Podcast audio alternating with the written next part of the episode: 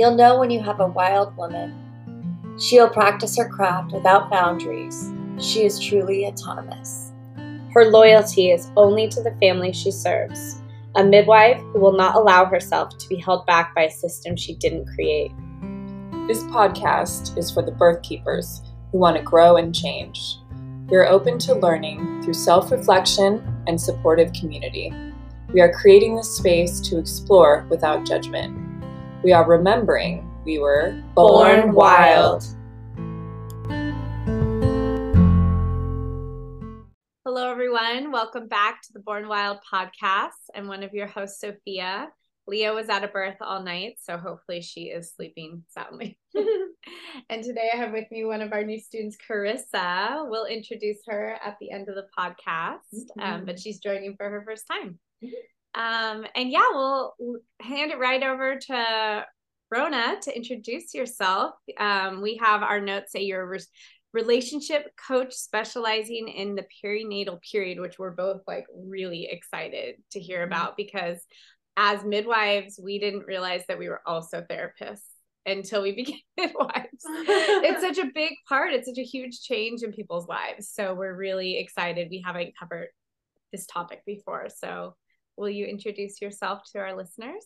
Absolutely. So, again, my name is Rhona Berens. I am a credentialed coach. I work with individuals, although mostly now with couples and relationships. So, I'm primarily a relationship coach. I've been coaching for a little more than 15 years and have had a major focus on the perinatal period with expecting and new parents for a little more than a dozen years, probably 13, 14 maybe years now. And recently, a colleague of mine who's a therapist, who's a social worker, Tina Stanley, and I published uh, a book called Fight Right for Your Baby, the how to guide for expecting and new parents to shift from conflict to connection. So, this passion of mine for more than a dozen years has finally also resulted in sort of a tangible piece of work to re i'm really passionate about helping um, expecting and new parents navigate what is a very challenging hopefully also joyous yeah. uh, period of rapid change and new roles individually and in relationship mm-hmm. beautiful um, are there uh, like i'm curious how you landed on this book were you like supporting families and just recognize that this was a need? Or it's a it's a combination. So there are some books that exist out there. My favorite book to this day is um, john and julie gottman's and baby makes three. Mm. i can't remember when they first published it. It's been a long long time. Mm-hmm. uh, and and that book is John Gottman's work on conflict, and he's done a bunch of research on the perinatal period and what happens conflict wise there, is, I think, quite remains quite important research. Uh, and it's a lot about sort of how to connect, how to stay connected. And Tina and I, both as in her case, a therapist, in my case, a relationship coach who work closely with parents prenatally and postpartum, we realize that the most support that new parents especially need, less so expecting parents, and I can say more about that in a moment, that the most support that new parents need is really about how to navigate an increase in conflict and a decrease in relationship satisfaction. And we felt that they need that support in bite sized kinds of information. And so we wanted to create a resource where there are tools for expecting and especially new parents that are very short mm. can be read in really short chunks can be tried out in really sort of easy go-to ways where it's really simple to access that information because now we're dealing with lack of sleep lack of time lack of energy and we thought we want to provide a resource that people can access quickly. And while I really love um, got the Gottmans and Baby Makes Three, I actually went to the Gottman Institute in Seattle and I did their Bringing Baby Home training after I started doing this work because I really think there's so much wonderful information in the work that they do. Their work is not bite sized. And so we really, really wanted to provide information that's very accessible, that gives expecting and new parents a context in a really quick and easy to read and digest way, even if one is sleep deprived and, mm-hmm. you know, in a lot of conflict and that kind of stuff. Yeah, that's great. I, I know I wanted to start at expecting, you know, when you know it all begins. And i assume it's different for everyone. It depends if they're expecting their first or their fifth yes. you know that like for sure. Yeah so let's talk about the sort of that difference between expecting and new parents and then about whether it's their first or the fifth or mm-hmm. or second or third. So i when i first started wanting to work with this demographic with with folks in the perinatal period my daughter was about 18 months old and i began taking training in relationship coaching. I had done a separate training in individual coaching and realized i wanted to work with relationships and realized the impact on my relationship of having uh, a at that point toddler and so I started creating through this new training. Part of what I started thinking about was creating a program for expecting couples, with the goal being to help expecting parents prepare their relationship for a new baby. Unfortunately, so I did a wonderful pilot project. It went really well. I started to work with expecting couples, yet what I found was most of the couples that were coming to me were the new parents. Why? because expecting couples, I'm going to say myself included, when we were expecting our first child, we now have two, believe those of us, I think, who are intentional about becoming parents, those of us who are really trying to prepare to become parents, we might notice what is happening to our friends' relationships after they have a baby. Yet we really believe that's not going to happen to us. Like, how could that possibly happen to us? We love each other so much. Yeah, we've got our issues, except, you know, this is going to be okay. And what we don't realize is that the research shows nine in 10 couples report a drop in relationship satisfaction after the birth of their first child.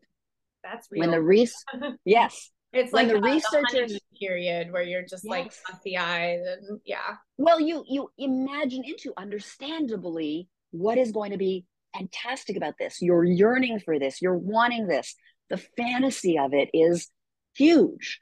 And we think that when we see couples, our friends, our relatives who don't navigate it well, we say, we think, well, they they just obviously got it wrong. Mm-hmm. And while there is research to say that the challenges we have prenatally are going to be the challenges we have in our relationships postpartum, there's also a lot of research that just the lack of sleep and what happens to our executive functioning when we don't have sleep has an impact on the way in which we see our partner. There's actually there are actually studies of new parents. There are also studies just of couples without kids that the more sleep we get, the more positively we think about our relationships and feel about our relationships, and the higher our relationship satisfaction, the less sleep we get, the less positively we think about, the lower our relationship satisfaction, regardless of what's actually happening in our relationship. And we don't know that in advance if we haven't had a child. If we've had a child, we know very well that, that we're going to be impacted, that our relationship is going to be impacted. And there's increasing research to suggest that our relationship satisfaction does not dip as far in some instances, or it dips differently uh, after the birth of a second child. Yeah. However, that prenatal period, the expecting period before our first child, we tend to idealize the impact on our relationship, understandably so. Also, if we look at how our culture prepares us for having a baby, the primary focus is on nesting. If we're going to work with a midwife, the primary focus is on how do we choose the right midwife? How do we you know, how do we choose the right doula? What, you know, how do we make the atmosphere of the birth as conducive as possible to a positive birth experience? Childbirth education really focuses on the immediate postpartum period. It's a rare childbirth education uh, class that really gives time and attention to preparing your relationship for many reasons. One, usually childbirth educators get parents in the door for a very short period of time. And so you've got limited time and space to really introduce things. And often folks who are working perinatal professionals aren't trained in this, aren't really trained to work with the relational dynamics. So I mentioned that nine in 10 couples report a drop in relationship satisfaction after, after the birth of their first child. And most of the relationship has been, I'm sorry, most of the research has been on first babies. Gottman's research is on a significant drop. Two in three report a significant drop. So we're talking about about you know, I think it's 67% report a significant drop, not just a drop in relationship satisfaction in the first 1 to 3 years. Mm-hmm. So 3 years is still considered postpartum around this research. And that I just really want to emphasize that Gottman's research shows I think it's something like 8 times the increase an 8 time eightfold increase in conflict postpartum. Eightfold. Yeah. Wow. And it's, it's we try to remind our families like you're going to spend most of your time postpartum, you know? So a lot of the emphasis goes on prenatal and birth planning, but there's um, a woman in our area who created community supported postpartum worksheet that it's almost like a birth plan but it's for the postpartum period so that you can talk about all these different areas that you could potentially want or need support and talk about it now before you're in it and you're sleep deprived and you're beautiful. you know already feeling like you're struggling that you already have a plan in place. Yeah and i'm beautiful. postpartum doula and did a nine month training with rachelle garcia called innate traditions. Mm-hmm. and mm-hmm. i teach a four part postpartum series prenatally to prepare women or birthing people for this period of their life because of it, it's not just that but understanding the physiology behind it of like even if a a male partner or female partner is more present in the postpartum period they've done brain mapping where the hormones in the male body will actually shift if they're more present in the postpartum period. For so sure. more oxytocin. They'll produce their form of prolactin and this will change the conflict because the and and that's a cultural issue right? Like in our society we don't give um, most people most men don't get time off as like our birthing partners. So mm-hmm. just realizing the importance of like how you can structure that period to create different outcomes mm-hmm. for yourself to feel more connected through that because it could be a really yeah. baby move more connected right like these tools that it takes work it most of the time isn't going to fall in your lap yeah you know right right yeah i really appreciate what you just said chris like the, the sort of planning si- side of this and how to maximize the connection. And a lot of it also has to do with postnatal expectations. So there's been historically research for heterosexual cisgender couples that prenatally expecting moms will have certain expectation of what participate postpartum participation and partnership would look like from an expecting dad and that there's a high degree of disconnect between those two things in part i would imagine because there isn't a lot of planning in advance as to what will this look like tangibly.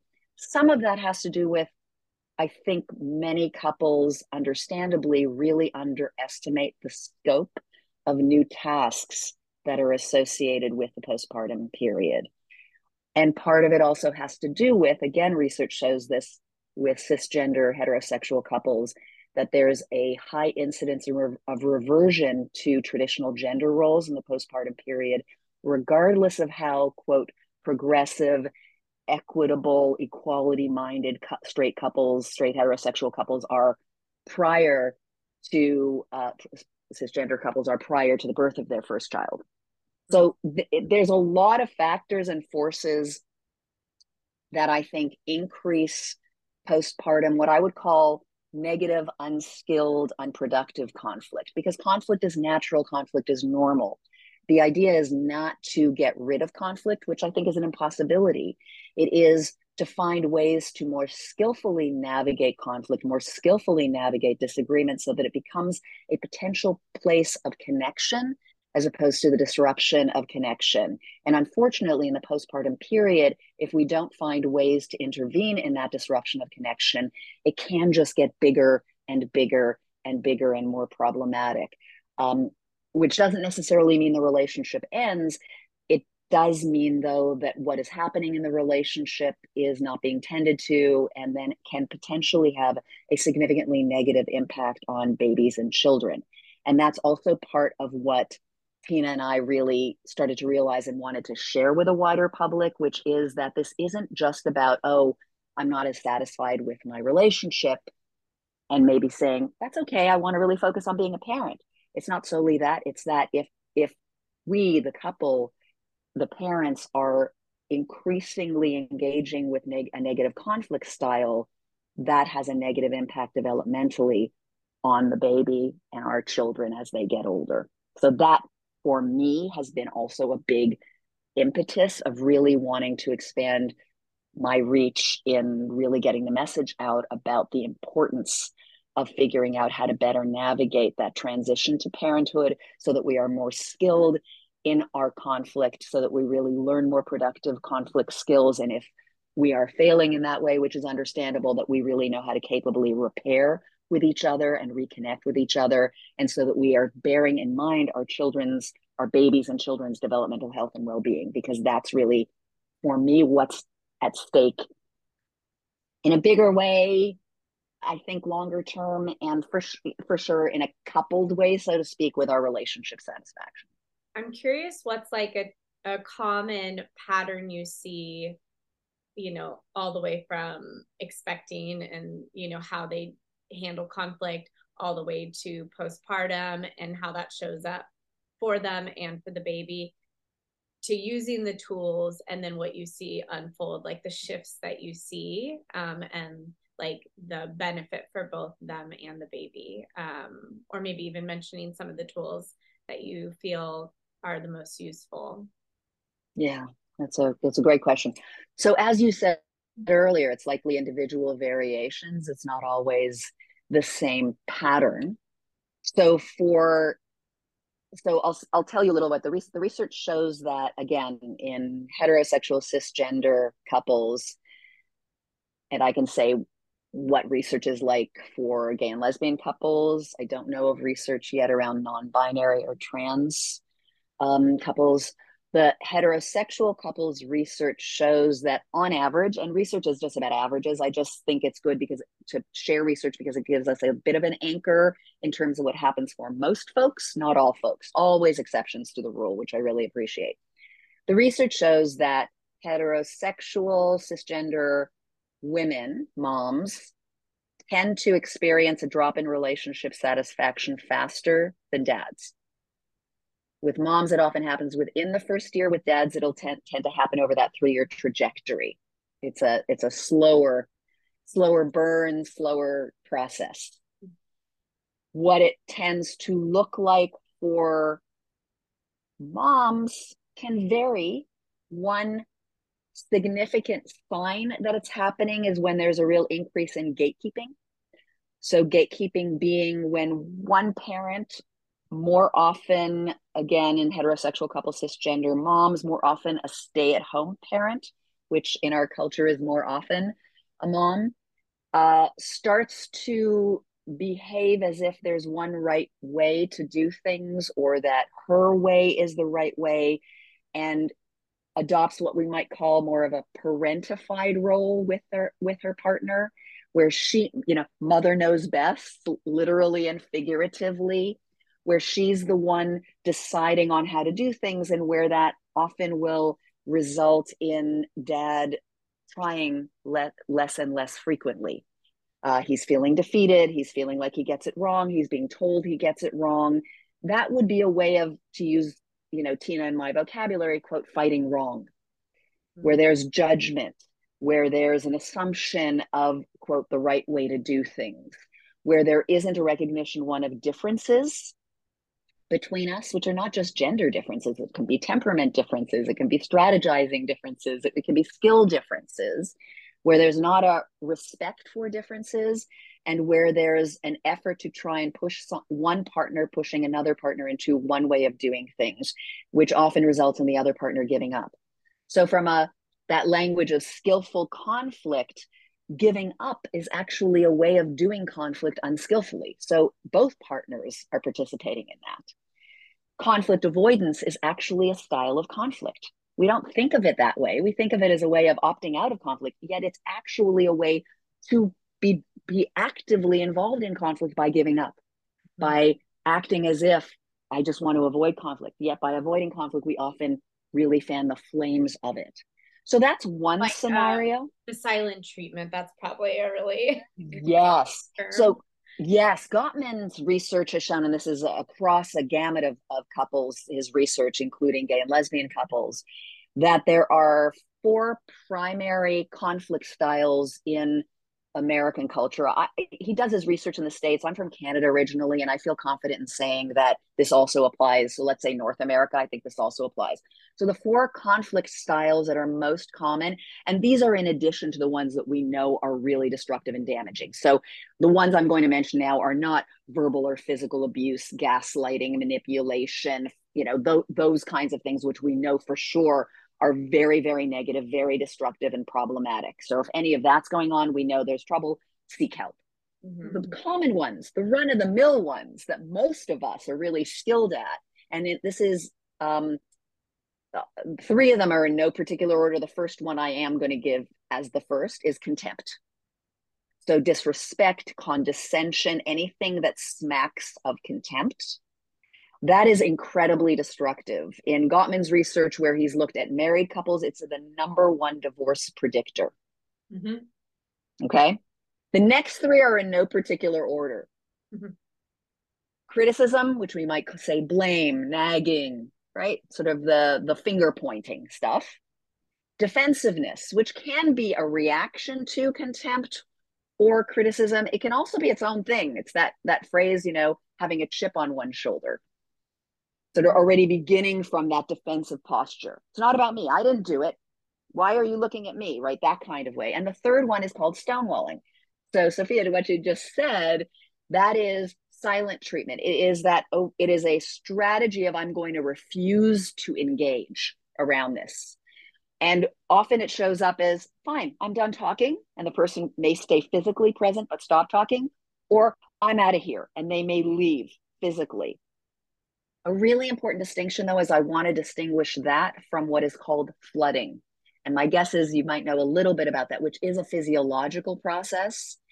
Um, flooding is when we our our stress hormones flood our autonomic nervous system, and it can be either flooding sympathetic nervous system or the parasympathetic nervous system. What it means is we either we we we either start to get really get into fight mode. So it's fight, flight, freeze, fawn is the fourth uh, F that's been added more recently in research, which is people pleasing or appeasing. It's where our physiology overwhelms us and we cannot stop a particular response. So it can look a lot like stonewalling but for the person who is not saying anything, it's that their executive functioning is literally shut down. They can't get words out, they can't get, have clear thoughts in their head. It can also sometimes look like someone who gets really angry and their that fight mode gets really heightened and they can't stop. Where they can't stop chasing someone down to tell them what the, you know, no, you got to talk to me. What's wrong with you? Where they cannot intervene in that. So that kind of inability physiologically to intervene can look a lot like a negative conflict style and can manifest that way. Yet it actually has to do with a physiological overwhelm. So that's one thing with prenatally when I work with expecting couples is to really check in and find out how do you respond when you get triggered because it's really important to know if one or both partners floods in the prenatal period because that can be part of the preparation. I started to talk about sort of what the trajectory looked at and sort of went into a bunch of sideline things. So the trajectory might look like prenatally we may have may have our issues with each other, but we don't need to talk about those issues. We may have our patterns of conflict that don't go great, don't go terribly well, but we've been able to handle it so far. We still love each other, so we're not going to look at that. So that's the most common thing. We're fine with each other. We're excited about the baby. This has been a mutual choice, so we're okay. We don't need to interrogate, get curious about how our patterns might change or worsen in the postpartum period. baby's born, then there are various factors. Of course, if it's a difficult childbirth, that can then create higher stress in the postpartum period, not just individually, not just in terms of the impact on parenting and how present we can be as parents, also relationship wise. If we have a special needs baby, if we have a baby who's really struggling to latch on or, or ends up not being breastfed and needs to transition you know to to a bottle or to you know formula all these different factors. Um, if there's a baby that ends up in nicu for a period of time the stress not only in terms of what's happening with the baby but also what's happening in the couple. So there's so many factors. If there's a long recovery for the birthing parent uh, physically if there are postpartum mood disorders i mean there's so many very all of these things will have an impact not just individually how we're able to show up and feel and how we parent. It th- these things will also have an impact in terms of our relationship. Even just run of the mill sometimes a um, the non-birthing partner or partners in, in poly relationships might have trouble transitioning to becoming a parent. The transition not the change that has happened. Now i am a parent because there's a baby but what william bridges who's a cha- who was a change expert used to talk about as the inner reorientation that happens when we when a change happens. So a transition is what needs to happen in order for me to embrace a change. Okay now i'm a parent. Now i'm my orientation is toward how do i parent this child? So that can sometimes be glitchy in relationships. And unless we can normalize that which I like to do with couples because it is a normal thing. Sometimes it's some of us are slower to make that transition than others. If we don't, then the birthing, often it's the birthing parent that's like, what's wrong with you? And if it's a male partner, then it's look how immature he is. Oh, he's just being that typical guy. He's not, he's not embracing parenthood. It's all on me. Of course it's all on me. And if if we don't have greater sensitivity to that it's normal sometimes to have that transition to take that transitional time, then that conflict increases and it becomes finger pointing. It becomes that negative, what we would call, Tina and I would call fight wrong approach to things. And then that can only, es- that often only escalates, not can only, we can intervene in it, but without, often without help, without normalizing these kinds of things, it escalates. And so the distance between partners increases. Um, when that negativity increases, it's very, very hard to intervene in it because we're in that cycle. And even under quote normal circumstances, if we're not dealing with sleep deprivation, we're not dealing with the physiological changes potentially in both parents or more in all parents after birth, um, then what ends up happening is those that negativity gets entrenched and it just builds on each other and it becomes harder and harder and harder to intervene in. I will say I see couples when often when they have a midwife that says, please go get help. Mm. That's often when I, because if you think about it, who has time, energy, or money mm-hmm. to go seek help in the postpartum period? And so it often goes underground. And then the most common time I see couples again, I see fewer couples in the immediate postpartum period, which means the first one to three years. I mostly see couples when their kids enter preschool or primary school. Like when they yeah. finally got a break. Yeah, exactly. yes. And when a few of them, anecdotally, I, I did an anecdotal um, query of a bunch of uh, preschool directors. And overwhelmingly, they were saying there are t- there's a ton of divorce that happens at that time. And I understand that. Yeah. And you I totally understand it. With the children who are um, having expressions in class that are like needing more attention with the parents who are struggling the most. I'm sure the research shows high conflict parenting has academic, social, emotional, relational negative impacts, mm-hmm. unfortunately. Well, and it's a whole chicken or the egg too. Yes. So you have a really hard kid, that's going to be a huge strain on your relationship. And if there's a huge strain on your relationship, it can like cross over to the kid. Yeah. For sure. Yeah. For sure. Um, so like the tools in yeah. ex- when you're expecting. Yeah. are these like the same tools after the baby comes? Or are they just tools that can like help you be better prepared? Can you like kind of paint a picture of how someone would use the tools and um and obviously it sounds like just assume you need the tools so you don't yeah. like wait until you spiral i mean the vision of you know we talk about the snowball effect in terms of intervention but it's almost the opposite there's this like snowball effect as you like fall into needing intervention mm-hmm. um emotionally yeah. yeah so we very intentionally chose tools that would be helpful for a relationship at any stage of a relationship, including for couple these two i'm thinking almost all of the tools are applicable for couples who don't have children for mm-hmm. relationships where there are no children involved what we did in terms of structuring the book is we did try to structure the book around the five primary conflict areas that parents tend to encounter in their relationships. Most of them are also, as you'll hear them, conflict area, areas of conflict for couples that don't have kids as well at times. So they are money. That is one, I see couples who don't have children that money, finances, one of the most common areas of conflict in many, many relationships that often gets heightened with the birth of a baby and then subsequent children gets heightened even further, right? Because of the increase in costs, mm-hmm. yet not dependent on having kids.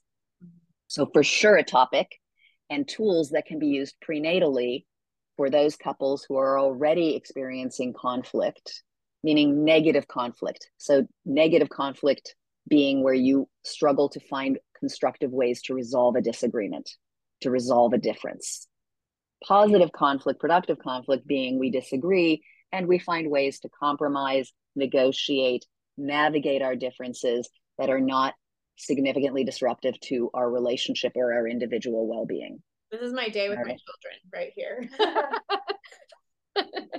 that's a whole other thing. I do I work I you know I do parent coaching too, so that's a whole learn that's a whole other your partners so that you can yes children through it. Mm-hmm. Yeah. Well, just yeah. So just so you know, our next book. So this one's called Fight Right for Your Baby. The next ti- the title of the next one is Fight Right for Your Kids and with them too.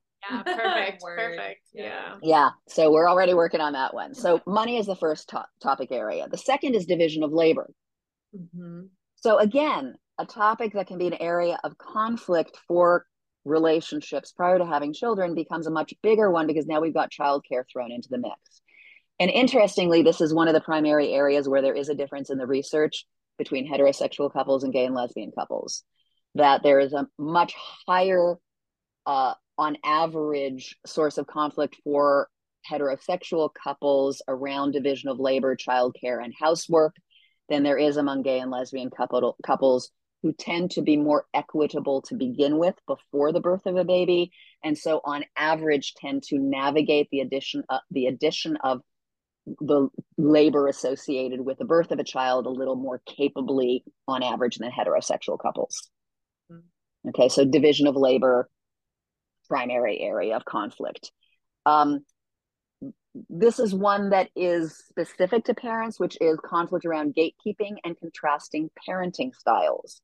And parenting styles may even just be a difference between one parent, let's say it's a couple, one parent would like to bed share, the other would not. So depend so often that has to do with just differences in values, differences in priorities. Often it's one parent is very interested in attachment parenting and has learned about the importance of that kind of connection, physical, proximate connection to child development. And the other parent it's not that the other parent doesn't think that's important. What often happens is the other parent is also seeing the importance of maintaining the integrity of our relationship. And worrying that the relate the integrity of our relationship will be negatively impacted if if we are co-sleeping if so and what ends up happening is people get split and there's an assumption that there's only one or the other way and people are thinking you know how can you not see it my way and that can become a real really significant entrenched place for negative conflict so that's yeah we see it even the third topic even expecting parents it yep. can go from somebody wants a home birth, somebody else doesn't feel safe, yep. you know, yep. um, things like that. Um, yeah. Perfect example. So we live in a culture where there's a kind of binary approach to conflict, right and wrong. Mm-hmm. And we are not very skilled at understanding that each person is trying to honor certain values. So, values being standards, traits, qualities, experiences, philosophies that they believe are really important and will be important to their individual satisfaction, perhaps relationship satisfaction, perhaps to their parenting satisfaction.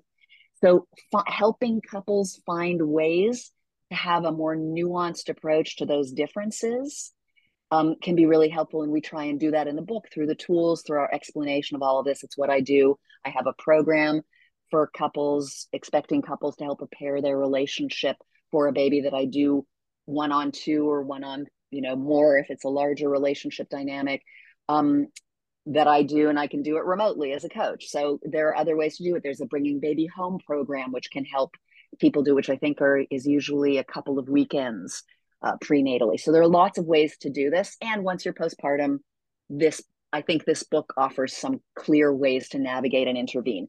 The other topics are number four, sex and intimacy. Again, another one that can be an issue without kids for couples around a source of being a source of conflict, a source of distinct difference, often a source of difference, different desires, different ways of responding desires, what we know of sort of like responsive desire versus spontaneous desire, which is a, a really important distinction that the research and science is telling us. Some of us just see something that gets us hot, and some of us we need to be put in an environment in a circumstance have a conversation in order to it's like a slower burn to have to feel desire. Those are normal things. We as a culture generally don't talk about those differences. And so sex and intimacy become an area of conflict of negative conflict. Or even you just need all your basic human needs met before you can even go there. You know yeah. sometimes you know and like if that piece isn't even happening like you can't even broach that cop that topic. True which would still be an, an example of responsive desire. Mm-hmm. So responsive desire postpartum may change. It may like we may have like a bigger list of what needs to be in place mm-hmm. for us to go there. Someone with spontaneous desire may not care that mm-hmm. the laundry hasn't been done, that the baby hasn't been fed. I mean, mm-hmm. or you know whatever i mean or that you know th- that we might start in the baby it might be time for feeding the baby i don't mean to say that a partner doesn't care that the baby is yeah, but I just mean like that. Let's say we know in about a half an hour the baby's going to want to be fed. For the partner with spontaneous desire, I was like, oh, we got a half an hour. For the other partner, it's like, are you kidding? No, no, no. There's so many things that you know haven't gotten done that I need to do in this half an hour in order to get there. So again, normalizing that. And then the last topic, which again can be a topic for non-parents, but often becomes a more heightened topic for parents, is in-laws and extended family and sort of conflict that tends to happen around how do we navigate holidays? It just becomes a different thing. How do we navigate you know your mother is really trying to tell me how to parent and i'm not appreciating that. Can you please do something about it? Sort of that heightened area of conflict. And then we talk about how there are other factors that can contribute and there certainly can be other areas of conflict yet each of the tools i think there are very very few t- tools in the book and i think we have we have 40 something plus tools in the book, almost all of them are not topic specific. We've just put them in different topic areas to look to, to give illustrations of how you could use them. They are applicable across topics. And that's sort of, we have that one size doesn't fit all um, kind of philosophy, which is okay, if this tool doesn't work here, try it over here. If this tool doesn't, take another tool. And that's why we wanted to make most of them bite sized tools so that it wouldn't be too overwhelming to keep trying mm-hmm. to find a tool or tools that help. Could you give an example of what a tool would look like? Yeah. So um, some some of them are as simple as what what I would call as a coach a powerful question. So a powerful question would be something like, "What if we're both right? Mm-hmm. You want a bed share, I want a crib in another room. Mm-hmm. What if we're both right? What if this isn't about I'm right and you're wrong? What if we're both right? How do we handle this if we both have valid points? And if we can just begin with what if we're both right? Then we can ask another important question, which is a different tool. What's important to you about that? What's important to you about bed sharing? What do you want to achieve by that? What's important to you about having a crib in a different room and our baby being separated from us? What are you hoping the outcome would be? And really, that kind of listening to hear, listening to understand, listening empathically, as opposed to listening to rebut, listening to argue. Curiosity. So if we mm-hmm. curiosity, True curiosity, true. Ge- you're right. Curious. Yeah. What I would say is genuine curiosity, as opposed to that sort of like faux curiosity, which is like, I'm just asking this so I can get to the place where I get to tell you what I want and what's important to me and why why why my way of doing things is the right way. Yeah. yeah. So genuine curiosity is true openness to hearing and learning and understanding and empathizing with my partner, not just even if my partner is different from me, especially if my partner is different from me, to not judge those differences. And that I think is the hardest part of all of this yeah. is to really deepen our understanding that it's okay to be different. It's part of what drew us to each other. It's usually what attracted us to the other person. And it's often what then drives us crazy and gets us into conflict. yeah. And it sounds like I love that there's something specific for partners that probably also these tools could be useful for talking to your mother or, you know, like mm-hmm. anything. Because we hear often that, you know, I'm going to do it my way, but my mom is just like, won't let up about this, you know, like having the baby in the bed with me. She thinks it's dangerous or whatever. But being able to like stimulate these conversations with sure. people who aren't just your partner. For sure. All of this is, it, these are the same tools regardless of context. When I was trained as a relationship coach, I was trained for personal and professional relationships. Mm-hmm. So I sometimes will work with business partners. It's the same tools. Mm-hmm, mm-hmm. It's the same tools yeah. just applied in a different context. So that's what's wonderful about this. book is your baby. yes, the book, yes, for sure. For sure. Yeah. So that's the important thing that it's it's all of this is applicable for expecting parents, all of it's applicable for new parents, all of it's applicable for um, seasoned parents, all of it's applicable for non-parents, all of it's applicable even if you're not in a relationship, yet you have colleagues Yet you have family members or friends that you want to navigate challenging conversations with. It's all about how do we fight right, fight capably, fight in a way, disagree in a way where we can honor differences, respect differences, and cultivate deeper and greater connection and intimacy. Despite uh, despite those differences, and perhaps using those differences as ways to connect and expand our empathy, expand our genuine curiosity, expand our capacity for really holding a lot of paradox, a lot of complexity, a lot of contrasting ways of being in the world. Mm-hmm. And practicing these tools ideally when you're expecting so that you have some groundwork for when you are tired and things feel harder. Um, yeah, and and do are there any tools that would be postpartum that like would it make sense for the expectee or they're all pretty much the same and just the topics maybe would be slightly different. I i actually think that it's just what you just said. Yeah. It's just what you just said sophia. I think i think all of this is applicable. I think what's different in the book we have a section near the end sort of an appendix mm-hmm. which are deeper dive kinds of tools so to really look about really understand how shame operates in our culture um, which is a more detailed thing. Values exploration. I just talked about what values are to really deepen your understanding of what your values are, for example. Um, learn really learning about reactive selves, the parts of us that are should and shouldn't parts that really tend to get triggered under high stress. Those are deeper dive kinds of tools. And so the the ideal for me is for expecting couples to read the book and to get to that deeper dive section and do the deeper dive tools in advance of becoming parents. So I would say that section is much more for expecting couples than new parents or seasoned parents. Just because it those tools take more time, more thought, more energy. Um, and by the time we've for sure we've got infants or toddlers, I think there's just there isn't that spaciousness. The shorter tools are more appropriate there. So I think that would be the only distinction I would say in the book. Okay, that's helpful. Yeah, yeah. Well, thank you so much. Is there anything else that you feel like is important to talk about that we didn't touch on? That's either in the book or.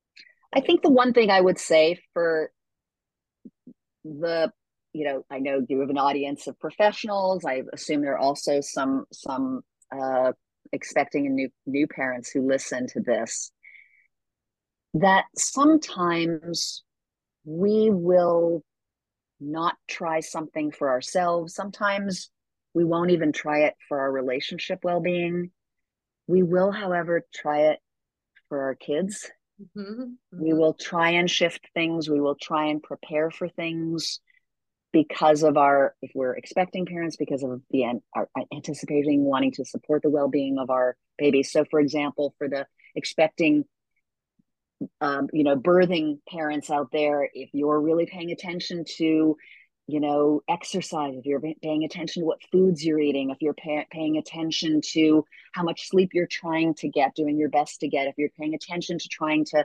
cultivate you know calmness and mindfulness practices that I want to just say this is also part of that mm-hmm. trying to cultivate the well-being of your of your baby.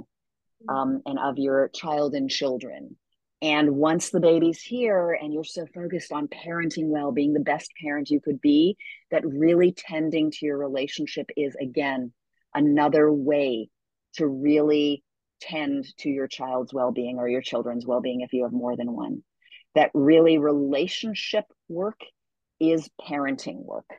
Mm-hmm. And as a culture, we're not good at conveying that message to expecting new or seasoned parents. So I think that's the biggest thing I want to say. And just in case it's not clear, it sounds like this isn't something that you have to get your partner on board with to start. Like you could just be the one to decide I'm going to read this book. This will be helpful, even if they're not yeah. interested in reading it and doing the tools. To the not only are you right, we actually have a section in the book which is my that? spouse won't read my spouse won't read this book. Yeah. What do I do? And we articulate the tools that are especially well oriented towards individual effort. Right.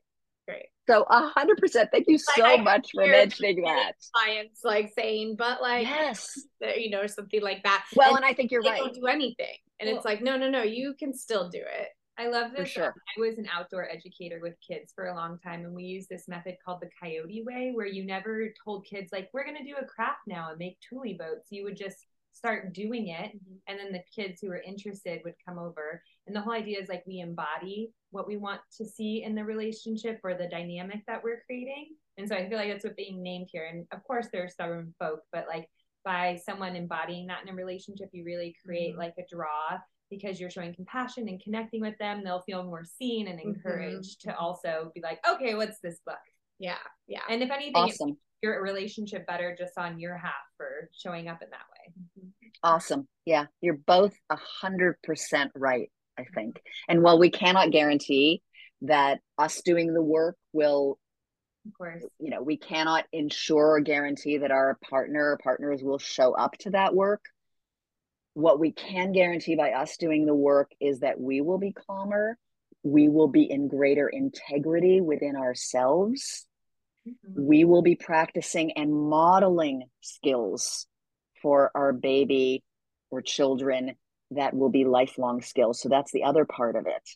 What do we want to model yeah. for this baby that we're expecting, or this baby that's here, or this baby in our older children's, our older children? Um, what you know, what what do we want relation a relationship to look like for them? And if I I can't control my partner, what I can control is what do I want to model as how do I respond when things are challenging with my partner? How do I want to repair mm-hmm. when I haven't shown up in integrity and with my best self, which of course is totally normal mm-hmm. that we show up reactively and get triggered. So, how do, again, How do we want to model it? And what can we do regardless of how our partner does or doesn't show up? For sure. The responsibility. I was just talking to my son about that, that you don't have control over how your sister is, but you have control over you, you know, and how you're going to show up and um that that's all you can focus on. And I think it keeps the blame away from, but she, you know, it's like, yeah, but what about you? Like you you can't control she, you can control you for the most for part. A lot of kids can't. yeah. Learning well have a relationship with that. Yeah. Yeah. And the but she is a perfect example of how defensiveness is a very it's a very common, understandable go-to conflict style of how do we stay in conflict. Hmm. And so it it is a life, these are lifelong skills, hmm. which, you know, when I say that, and part of me is like, okay, great. So I don't have to get it right right away. And another part of me is bummer, really? Hmm. This is about working on this for a long time, and both are true. Yeah, my you know, therapy and I can just see the difference it's making. Recently, she, her and her brother got in a huge fight. She came to me and um, I had just woken up. So I was like, just stay away from each other right now. Let me wake up. Um, and she's like, but I want to play with him. And I was like, okay, we'll go see if you can fix it. And I came back in the room later and and she was like, "Yeah, I had I had thrown all his Legos into his bin. I was trying to help him clean up, but now they're all mixed up and he can't find them." And I was like, oh, you know, I'm glad you explained that to him. And she's like, actually, if I'm being honest, I did it because I was angry, but I'm trying to fix it and we're trying to Aww. find the pieces. And I was just like, I am so proud of you. You should be so proud of yourself, like for wow. like admitting to that and then trying to do the repair, you know? I was like, beautiful. You know, therapy, yeah. stardom young. Beautiful. That's beautiful. Yeah. Yeah. Yeah. That's wonderful. Yeah. Wonderful. Okay. And think about how often adults don't do that. Raising my hand, you know, Me too. all we're all Me too. I'm here too. yeah, yeah, for sure. Uh, well, thank you so much for sharing. We'll we'll leave everything in the show notes, but just on air, is there any ways people can reach out and contact you if they want that? For sure. So my website is rhonaberens.com. So R H O N A B E R E N S.com if they want to read a little bit more specifically about this book and about future books. And also we've got a q&a uh, mm-hmm. ask the authors q&a on fightrightbooks.com so that's another way to reach me and they can just contact me that way. So those are i think the two primary ways to do so. Thank you so much for sharing. Thank you. It's been a pleasure to have this conversation with you. Mm-hmm. hello everyone. We're back we just wanted to introduce Carissa, who's our new student. Um, normally we would have done it before the interview, but we're mixing it up. so I'll just let you introduce yourself and just kind of share about how you, you know, came into midwifery and yeah, beautiful.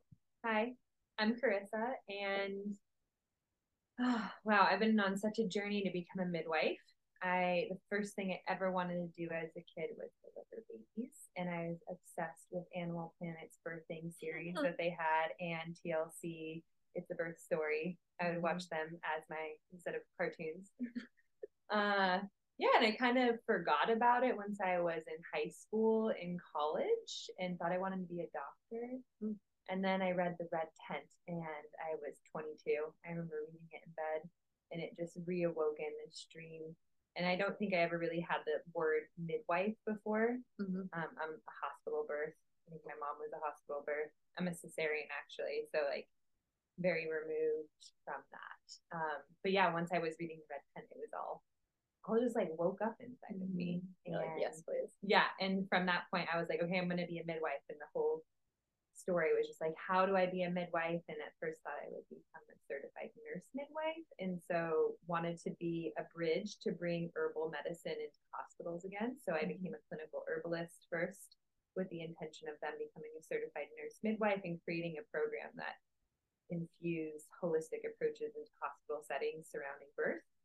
And then uh, did all that, did my prereqs for certified nursing midwifery, applied, and in applying realized I don't want to do that anymore. don't want to be under fluorescent lighting. Don't want to be swimming against the the system. Mm-hmm. like um, in doing that, it'd be for others benefit, not for your own benefit. Yeah, yeah and mm-hmm. ultimately, like I have become a more sensitive being over time. So like things like fluorescent lighting or giving people medicines that I don't feel in alignment. I just felt that it was lacking integrity of mm-hmm. what felt right for me and myself. Mm-hmm. Um, and so it would cause me a lot more suffering, and I wouldn't be actually able to serve at my greatest capacity mm-hmm. through being a certified nurse midwife within a hospital setting. It was always my intention to only do that for a couple years and then come out of it and have my own practice. Mm-hmm. Um, yeah, and then I have been a doula and a postpartum doula and a clinical herbalist all throughout that, and also a personal chef. So mixing those things in um, yeah, and currently am a postpartum doula in the Bay Area and a doula and offer postpartum cooking for people. And then started, I moved here in the past year and started looking for teachers and uh, for preceptors, as we call mm-hmm. it, someone who could guide me through the journey of becoming a midwife and found Born Wild and pretty much just spent two days listening to your podcast. I think it was like 15 in two days. And I was like, this is cool. I really want to meet them. And then emailed you, Sophia, and you're mm-hmm. like, we have students, but you can come in on Monday. And I was like, I have no idea what that means, but I'm showing up on Monday. and then came in on Monday and introduced myself, and then eventually a space opened up, mm-hmm. and pretty quickly, pretty quickly yeah. after that. And I felt really blessed because it was feeling like, oh, I'm not sure if I'm going to find anybody in the next year to start my student mm-hmm. midwifery training. So yeah here i am and and you're cooking postpartum meals for me i am i am i make you lunch every day well yeah. three days a week when i'm here. i was like i would rather pay you than than the grocery store or whatever to to feed me because of course i run out of the house every day without meals for myself yep. so it's been so great. I was like i can help nourish you sophia. Yes you please. would like some lunch. Yeah. Yeah. So that's a tip for any midwife out there find students who cook really well. Yes. So convenient. Mm-hmm. yeah. Well we're really excited to have you on. Yay. I'm excited to be here. Yay